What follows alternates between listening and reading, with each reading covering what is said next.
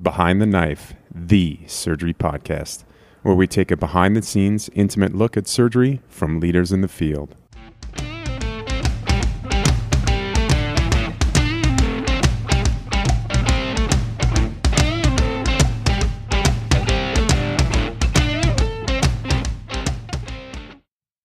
Okay, and welcome. This is Jason Bingham and Woo Do with Behind the Knife. We are once again at the 2018 13th Annual uh, Academic Surgical Congress.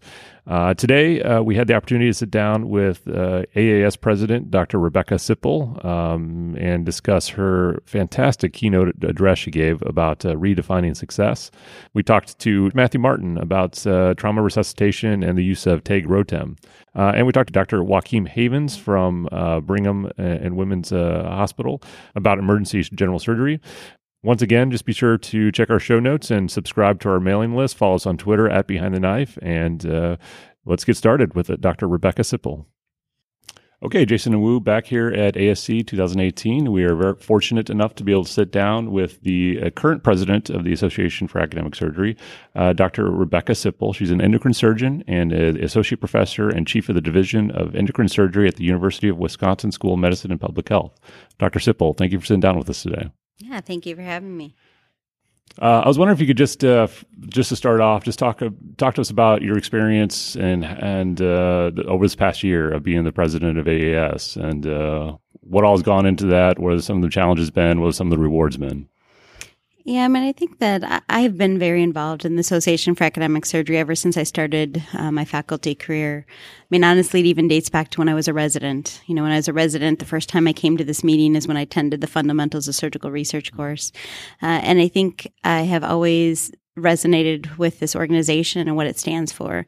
Um, this organization's mission is to inspire and develop young academic surgeons. And I think that is a mission statement that really resonates with me. And it's because of that that I have wanted to get involved in it. Um, my first involvement was my very first year on faculty. I applied to be a councilor and I was elected to the executive council as a representative of my class. And I really got to see then what the leadership was doing and what this organization was doing. And it just triggered me to want to get more involved involved. And I've been really lucky to be involved in, in the executive council and the leadership of this organization for almost 10 years. Um, you know, obviously when you're so involved and passionate about an organization, you know, it's your dream to ultimately to ascend to the presidency. Um, and, I, you know, I'm just honored to be in this position and to have this opportunity because this is an organization that I think is truly on mission and understands what we are and what we're trying to do. Um, over the last 10 years to see the growth of the organization and what we've accomplished, I think is truly amazing. Uh, and I think in particular, I'm really proud of this Academic Surgical Congress and what it's become. You know, from when I first came, we first merged the AAS and SUS meetings 10 years ago. Mm-hmm. Um, and at that time, prior to the merging, each individual meeting only had maybe three to 400 people attending. And now jointly, we have almost 2,000 attendees. Wow. Um, and it's not just the amazing science and the, and the quality of that, but it's also the programming. You know, the lunch sessions are just amazing and they're all about academic development and sort of giving you tips and, and guides on how to get more out of your career and how to achieve success in academic surgery. And I think that every time I come to this conference, I leave kind of inspired and, yeah. and refocused on why I chose to do academic surgery and where I want to be going forward. Um, so, you know, my job today as president, you know, is, is yesterday when I gave my talk is, is I wanted to try to do what I could to help inspire and develop young academic surgeons. And that's what I wanted to do with my presidential address. Um, and I hope that I had that effect. I hope that everyone left the room with just a little bit more thought uh, about where they want to go and what they want to do uh, in their future careers. Well, first of all, I just want to congratulate you on a, a, a, great conference that you put together. Everybody has had nothing but great things to say about how the conference is going this year. So, congratulations on that. I did want to return to your presidential address that you gave yesterday. Because that's another thing that people were just seem to be blown away. If you if you feel comfortable, do you think you could share a little bit of the story that you told yesterday? Yeah, you know, I think, you know, anytime you think about sort of, you know, the way I looked at it is I had the opportunity to be on that stage yesterday and what could I possibly say or share or take advantage of, mm-hmm. you know, to try to connect with the audience in a meaningful way. And, um, you know, everybody has their own life story, and and mine probably wasn't different from most people in the rooms. I unfortunately, you know, suffered a pretty major accident about four years ago where I was run over by a car and almost died. And you know, thankfully I've recovered from that and been able to regain almost all the function that I lost and been able to return to the life that I lived before. And I'm really grateful for that. But I think when you go through the life changing event like that, it Yeah. really allows you to, to kind of step back and pause for a moment and really take some time to reflect. And I think so many of us get so busy and we're so committed and and I know I was in this mode where I was literally just trying to meet the deadline for tomorrow and meet the next expectation that I was so stuck running on that in the wheel, just trying to keep up with the day to day demands that I wasn't really ever stopping to pause and reflect and really think about where am I? What am I doing? And, and is this really what I want to be doing? And I think that that accident was, was probably the greatest gift for me because it gave me a time to just stop for a moment and really say, wow, what am I doing? And what of this does it really matter? And, and what should I be focusing on? Does this make sense? Mm-hmm. And I, and I realized because of the limited capacity that I had that I really couldn't do everything I was doing before. So I really had to sit and prioritize things. Yeah. And, and that was a really eye opening experience for me because I had never taken the time to really ask myself what mattered most and what was my real priorities and to really look at what I was doing and try to figure out what I really should be spending my time on and what things I was doing, but really were just draining my energy and taking away time from the things that really mattered to me. Um, and so that really allowed me to sort of reprioritize things. And, and as much as I had to cut a lot of things out of what I did, what I found is, is that I actually got more effective at what I hmm. was doing because I was spending my time on the things that mattered most. And I wasn't just doing it and meeting the expectations. I was doing it better because I had more time. And I think if we think about all the things that we do, there's a lot of things I can meet expectations, but if I had a little bit more time, I could exceed expectations, you know, and I could do more. And I think that that's that's where we really have the growth opportunity, right? Is if we all just did a little bit less, but did it that much better, we could make such greater strides forward as a field. And I think that that's what I learned from this is, and that's my hope, my message to academic surgery is that stop trying to do it all, do a little bit less, but do it that much better. So that's a very powerful message, and there are a lot of young surgeons, young residents here that really need to hear this. Uh, now, I have a feeling that when you were a young resident, you probably didn't say no very much, that you accepted all this, uh, all the projects that were offered to you, all the great opportunities. You probably said yes, yes, yes, uh, time and time again. For those of us who are also kind of stuck in that mode, uh, what kind of tips do you have for navigating that, for gracefully saying no? I think it's hard. You're right. And, and, and maybe it's not fair because the reason I'm here and I'm in this position to be able to say it is because I got to that position because I said yes, yes, yes. Right. Um, you know, I think it was a lot of hard work and doing every opportunity and trying to be the one who proved that I would always get the job done. Uh, and that's how, what created the opportunities for me. Um, you know, I think it's hard on how, how you navigate that. I think if I look back, what I wish I had done is I wish I had just done a little bit more thoughtful um, you know, reflection at that time about what I cared about most, so that I was saying yes to the things that mattered most, um, and and I wasn't saying yes to things that really weren't in line with where I wanted to go or were going to take me in some direction. Because what I found is is that if you do one thing and you do it really well, that will lead to more opportunities, right? If you do three things and you do them mediocre, it may not lead to any opportunities. Um, and I think, you know, maybe one good example of this was, is that I was asked to be the program chair of our endocrine meeting the year after the accident. And part of me probably should have said no, but I just, I really cared about that organization and I wanted to do it.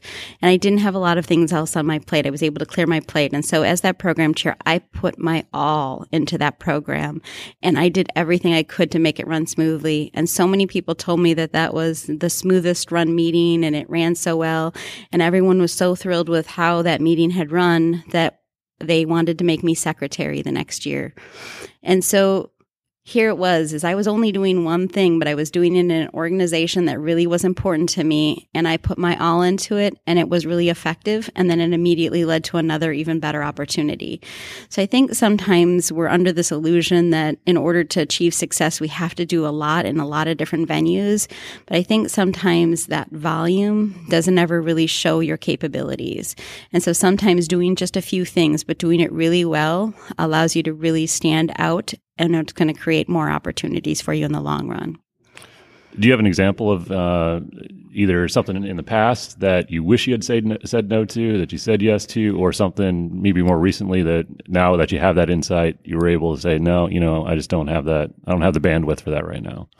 Yeah, I mean, I think there were a lot of things on my list three, and and like I said, I, which is, and for those of you who weren't at my talk, sorry, my list three was the things that I sort of said I, I wasn't sure what I was doing or where it was taking me, and and honestly, some of those things on list three at the time of the accident used to be on list one. They were really important, and so at one point, I was really trying to define myself as a surgical educator and I was the clerkship director. I was really passionate about education and that was really important to me. But because I really went all in on being a clerkship director and I kept speaking up and coming up with ideas, I quickly found myself the education person and I was on every committee of the medical school. Mm-hmm. And now I was committing almost 10 hours a week to different medical school committees on different things. And some of them I really needed to be on because it was important, but some of them were just because they needed a person and I said yes because I thought I should have. Yeah. And it was just a huge sink on my time to do all that. And then because I was doing that, then I started getting involved nationally in educational movements and initiatives. And it's not that I didn't care about education. I absolutely did, but I also knew that I was never going to define myself as a surgical educator. That wasn't how I wanted to be remembered. I had no aspirations to be president of the Association of Surgical Education. That wasn't how I was defining my career path. And yet I had so many things that were taking me in that direction. Right. And then I realized that if that wasn't the direction I wanted to go, then maybe those opportunities weren't the right place for me. And really, I should have been giving those opportunities to the people that really wanted that career path and that trajectory. Um, so those were some of the things that I stepped away from. And it's not that I didn't value them or I didn't enjoy doing them, but I also knew that that wasn't a pathway to get me where I ultimately wanted to be. Great. Uh, well, something we've been trying to ask uh, all of our guests, or many of our guests, um, is uh, in your field in endocrine surgery. Uh, what is one thing, one big unanswered question uh, that you think we'll have an answer to in the next five years? Well, I hope, I hope that I'm going to be the one that maybe hopefully provide an answer. I think the one question that uh, has been plaguing us is sort of the role of prophylactic central neck dissection for papillary thyroid cancer. Mm-hmm. It's been a debate. Um, initially, we never did it, and then everyone said, oh, we should always do it. And now we've gone back to maybe we shouldn't be doing it. And this is an issue that I recognized over five years ago was sort of the, the next debate in thyroid cancer. And so it took me a long time. I think I worked for almost four years to get funding for it, but I ultimately got the NIH to fund it uh, through an R01 for a randomized controlled trial that's ongoing right now. Wow. And so we are approaching our last year of recruitment uh, for the randomization of that.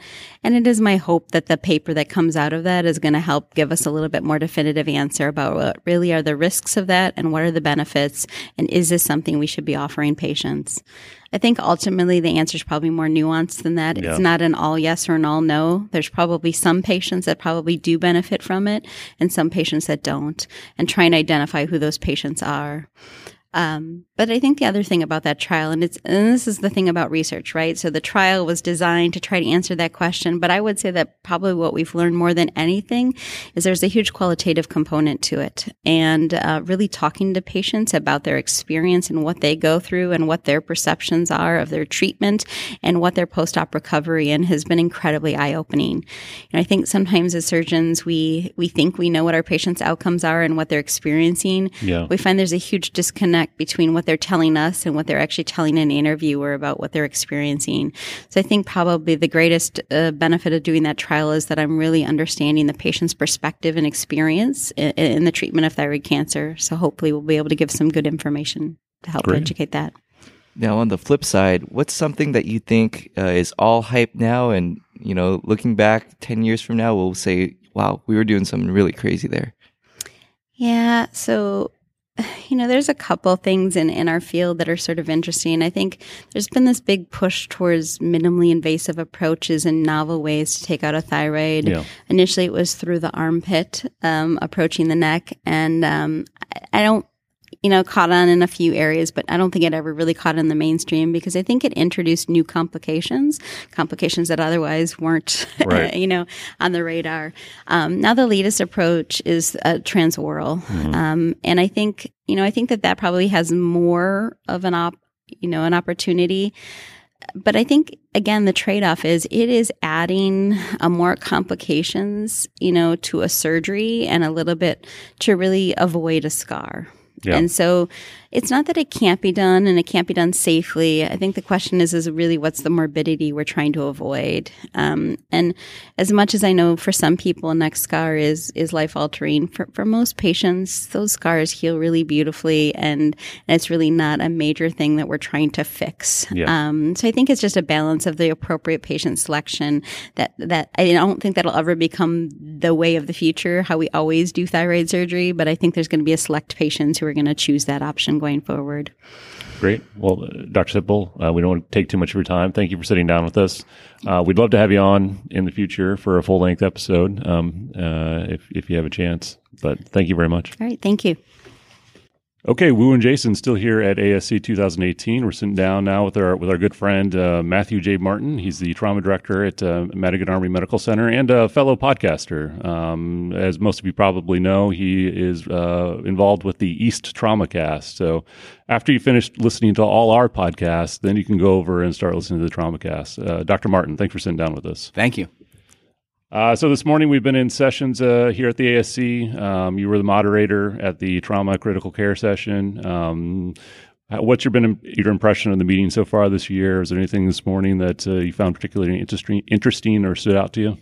Yeah, so so the meeting overall has been great as usual. Uh, this this uh, organization and meeting, you know, this is a combined AAS and SUS meeting. It's just continued to grow. Um, it's got great sessions, great science. Uh, it's nice thing is it's got a bunch of breakouts, so you can really focus on the areas that, that you want to hear about. Uh, probably the only downside is there's there's always more than one session, you know, that you'd love to go to. So Right. so it's almost a, an embarrassment of riches here.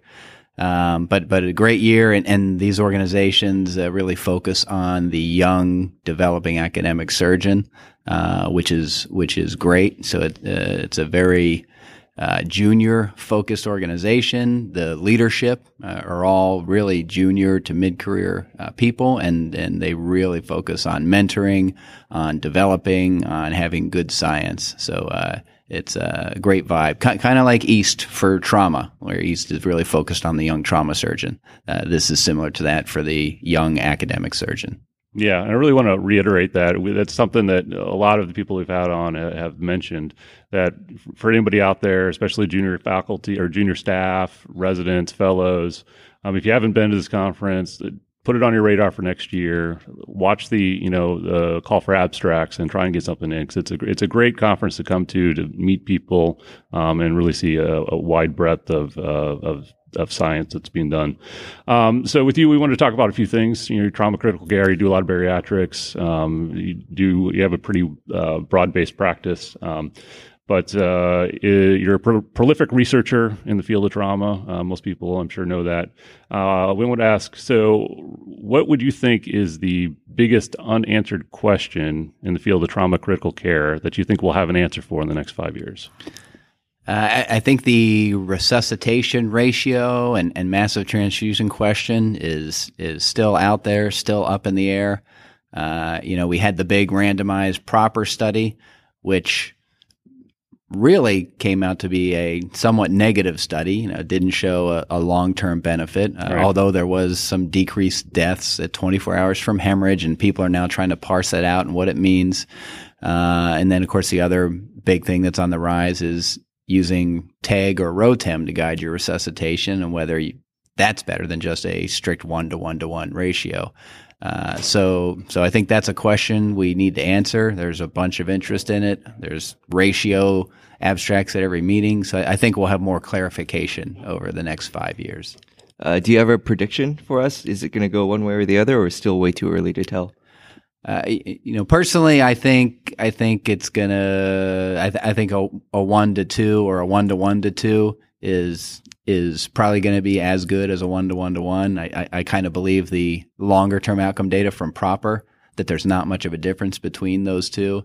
Uh, and that's one of the problems with PROPPR is I think those are both good resuscitation strategies, right? They didn't compare a one to one or a one to two versus what we used to do, Right. which is like one to 10, right? Right. We give 10 packed cells, and then we'd think about giving FFP. Uh, that's where I think the benefit is.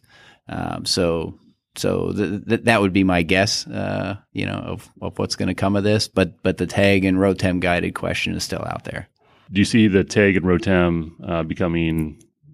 Because right now it's kind of a it's, it's, specific institutions. Do you, do you see in the next five years? Do you really think that that's gonna? Are we going to be doing that at every hospital? Or is the community hospital going to be doing the resuscitations by TEG and ROTEM? Yeah, that that's the big debate now, and uh, Should and I, invest? Is what I'm asking. I don't know which way that's going to go. My bet would be more level one centers are going to adopt it, and maybe some level twos. Uh, but beyond that, I don't think you're going to see a whole lot of adoption.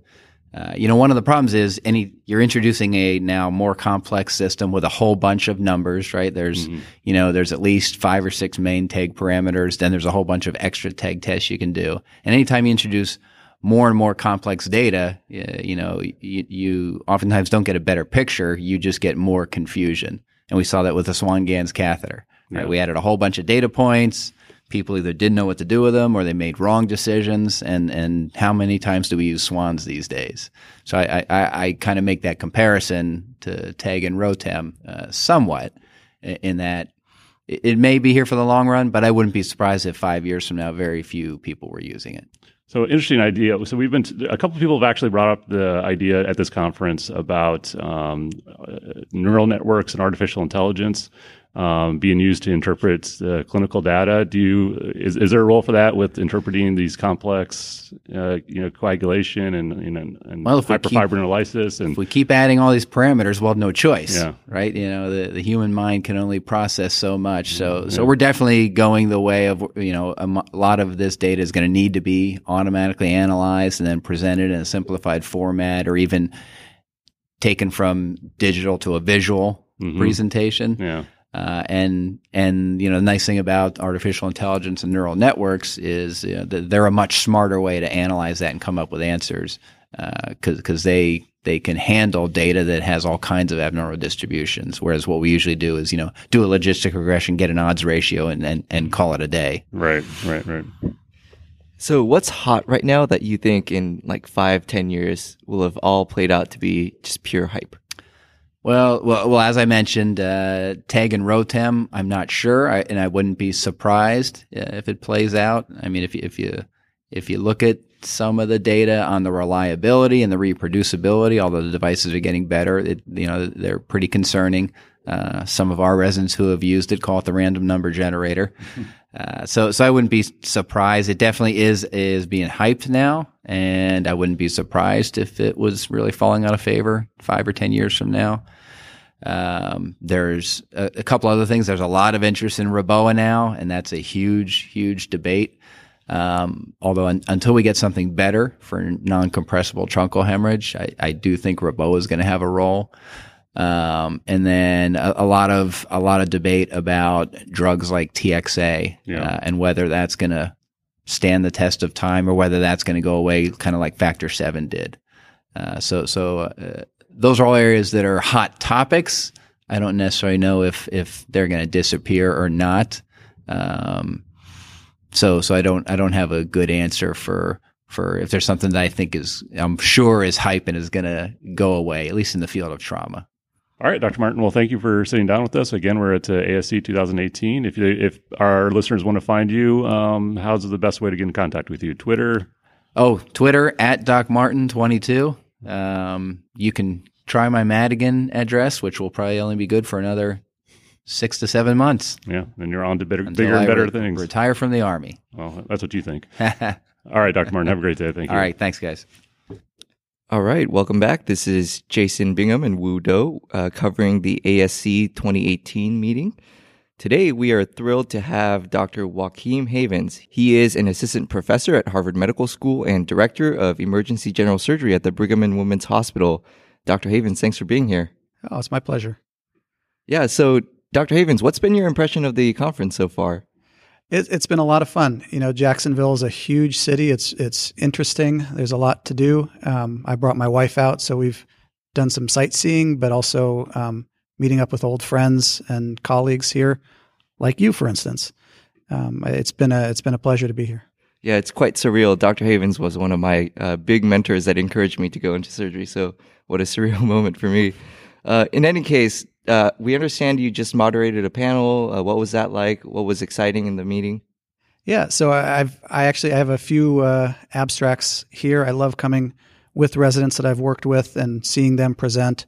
And I was moderating a, a clinical outcomes oral session just now, so it's an opportunity to to listen to some of the best and the brightest, you know, the future of surgery, and uh, uh, learn from them. Uh, so, Dr. Havens, you are the director of uh, emergency general surgery. Can you talk to us a little bit about emergency general surgery? What does that entail, and uh, how did you get involved in that? Yeah, it's a, it's a, it's an interesting topic. You know, I, I, I originally started this thought just because um, it's what I do. Or I'm a trauma emergency surgeon, and I take care of urgent patients all the time. And in starting to think about surgical quality and improving outcomes in surgery, I started, of course, looking at my patients as we should do, and realized that my outcomes weren't that great. And you know, you have to sort of face the fact is it me or is it the system or, or what's going on? And so I looked closer at what we were doing and um, reviewing the literature. I realized that when procedures are done emergently, it, they're and Dr. Do, you you looked at some of this. They're about six times more likely to have a bad outcome for the same procedure. So, and that's across the board. That wasn't just me. That wasn't my fault. That was what we do. So I started to recognize that well, if if our outcomes are so dramatically different than the same procedures performed electively, there's got to be some big underlying issues there. And it's also got to be a great place for quality improvement. So, um, there didn't used to be a, a division of uh, emergency general surgery at the Brigham. And in, in, looking at this, I said, this is something we need to focus on. So, um, we're instituting quality safety measures. We're actually looking at our data and we're trying to think about process measures to improve outcomes in this group of patients. And so it's it's been exciting to to make some positive change on surgical outcomes by identifying this group. Can you give us uh, an example of like of how some changes you've made based on the the data that you've uh, obtained? Yeah, absolutely. And and Woo, you've you've been part of this.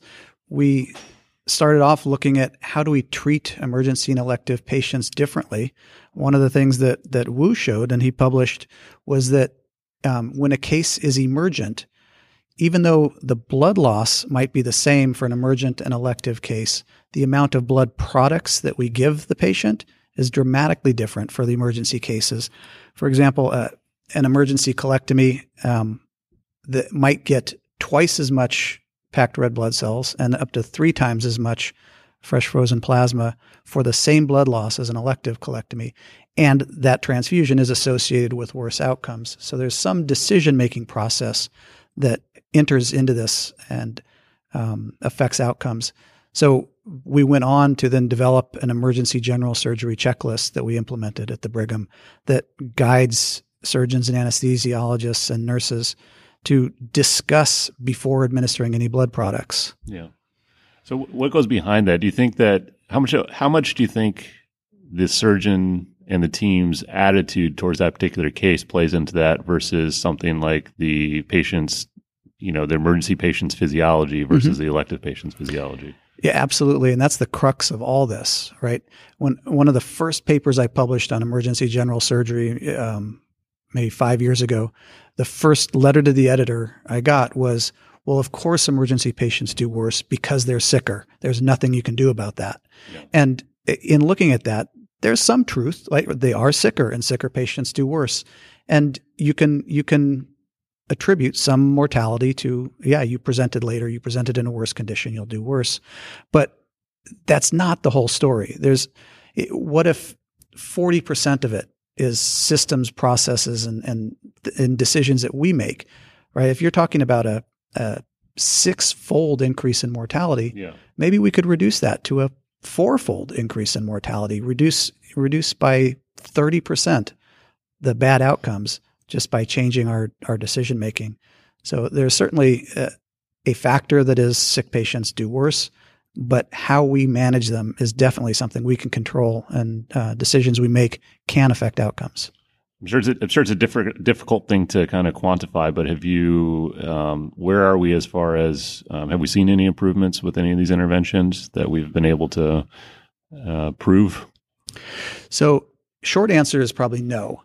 Um, we've looked at quality measures, and we we can see that surgeon uh, perception is improvement, nursing perception is that there's been improvement, um, and blood product administration might go down. We don't have big enough numbers to show uh, overall outcome improvement.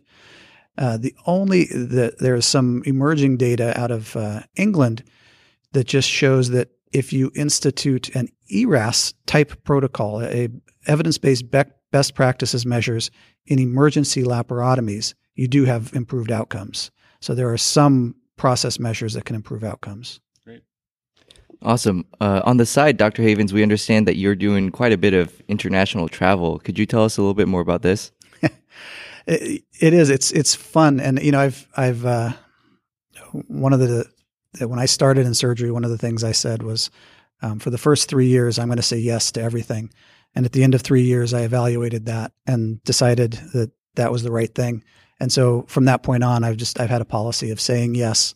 So um, wherever uh, I can go, uh, I enjoy seeing the world, meeting new people, learning about new cultures. So it's been fantastic. I just got back um, last week from a trip to Thailand with Ariadne Laboratories, where we uh, were instituting a new device checklist uh, into ORs uh, throughout Thailand. Um, it was a partnership with Johnson and Johnson, so an interesting collaboration with industry to improve safety um, around the implementation of new devices in the operating room, starting in in Thailand of all places, but hopefully spreading worldwide. Awesome. Uh, you know, we want to make sure you get back to the rest of the conference in time, but before you go, we have to ask, uh, where's the best surf around the world? it, it's that's almost like asking which kid is your favorite. Um, there's there's so many great places. Uh, the place I always wind up going back to is uh, um, Tavarua Island in Fiji. It's a real well known spot. But um, if you can get out to if you can get out to Indonesia, anywhere throughout Indonesia, South Pacific, preferably someplace warm. That's my my choice. Awesome. Well, thank you for sitting down with us today. We'd love to have you back on for a full episode uh, in the future. So thank Absol- you. Absolutely my pleasure. Anytime. So that does it for the Academic Surgical Congress uh, 2018. We hope you enjoyed this experience. And remember, submit your abstracts. Come to this conference as a resident. It's a great experience for you to get uh, connected to all the staff who are willing and, and able to help you advance in your career. So thanks for listening. Subscribe and follow us on Twitter.